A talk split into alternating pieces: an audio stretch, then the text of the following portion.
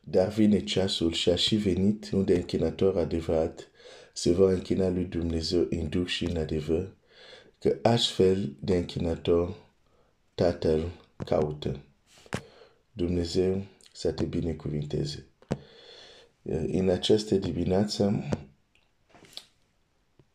aș vrea să continuăm puțin să, să ne uităm la legătura între muntele și închinare. Și apoi să ne, ne întoarcem la, la, la David uh, mâine, poi mâine sau... Astăzi aș vrea să citesc un, un alt... Ieri am văzut un alt text, ieri am văzut Dumnezeu care spune, le voi duce pe muntele meu cel sfânt, le voi uh, umple de veselie în casa mea de rugăciune. Da? Sau spune la Moise, când veți ieși din Egipt, uh, mă veți sluji pe muntele acesta. Și slujirea se referă la închinare. Um, când ne închinăm, slujim pe Dumnezeu, e interesant.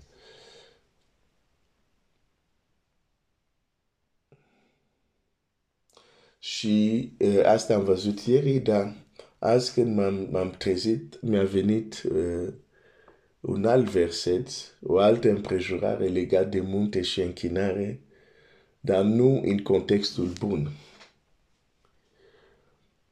Uh, o să citesc acel, acest text uh, și din nou te las să gândești și apoi vedem mâine uh, ce mai, ce mai medităm asupra acestui subiect. Bine ai venit la ziua 25 deja, cred, nu? 25. Um, slava lui Dumnezeu. Uh, cei care seamănă cu trudă voi seceri cu, cu veselie. Trebuie să te gândești că tu acum e ca o semânță care pui și la un moment dat vine și recoltă. Vine și, și recoltă. Unde o să fie plină de veselie. În Matei 4 avem această împrejurare unde Domnul Iisus este în pustie.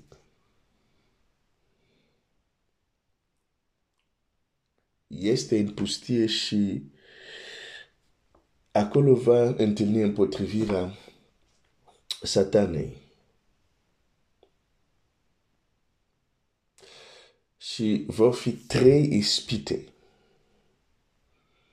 Când Scriptura spune el a fost ispitit în toate, nu se referă a fost ispitit în detaliu la fiecare păcate care există. Da. Dar se referă că a fost ispitit în cele trei domenii unde omul este ispitit. Dar ispita în pustie a fost în trei etape sau în trei round, începând bine, bineînțeles cu trup. Dacă ești Fiul lui Dumnezeu, schimbă prin asta, piatra asta în pâine. Apoi sufletul, dacă ești Fiul lui Dumnezeu, aruncă-te că a zis că te va lua. Da?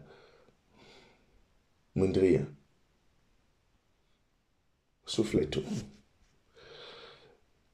Și de fiecare dată, la fiecare ispită, cel rău îl duce la alt nivel. Când l-a ispitit la nivelul trupului, a fost la nivelul unde era. Și în viața de zi cu zi așa. Vine cel te ispitește la nivelul trupului, la nivelul unde ești. Dacă biruiești, nu pleacă așa repede cel rău. Nu se lasă așa ușor. Îl ia și îl pune la uh, îl duce la, cum, cum zice așa, la uh, atunci l-a dus în Sfânta Cetate, l-a pus pe strașina templului. Asta e versetul 5. Uh, Deci, când, de exemplu, vedem că diavolul a ispitit de trei ori, da, dar de fiecare dată nivelul s-a ridicat. Vreau să doar să fac o paranteză. Când Pavel se roagă pentru, zice, de trei ori m-am rugat pentru țepuș. Când s-a rugat, că Domnul să-l îndepărteze. Nu e vorba doar că s-a rugat un, doi, trei. De fiecare dată intensitatea s-a urcat. Când te uiți, de exemplu, bun, ok, asta nu este, poate o să vorbim despre asta la radio rugăciuni. Um, poate să fie următor subiect. În fine. Deci, și ajungem, deci a doua ispită sufletul unde este mândre și a treia ispită se duce din nou la un alt nivel.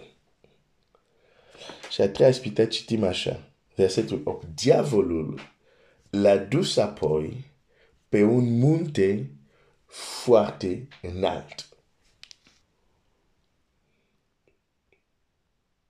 Pe un munte foarte înalt i-a arătat toate împărațiile lumii și strălucirea lor și a zis, toate aceste lucruri ți le voi da ție dacă te vei arunca cu fața la pământ și te vei închina mie. Și diavolul are muntele lui de închinare.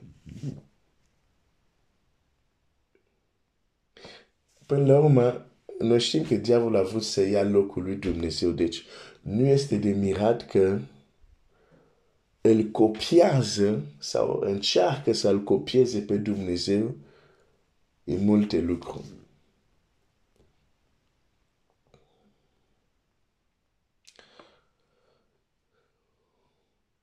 Deși este într-o situație negativă, iată un alt text care arată o legătură, o asociație destul de strânsă între muntele și închinare.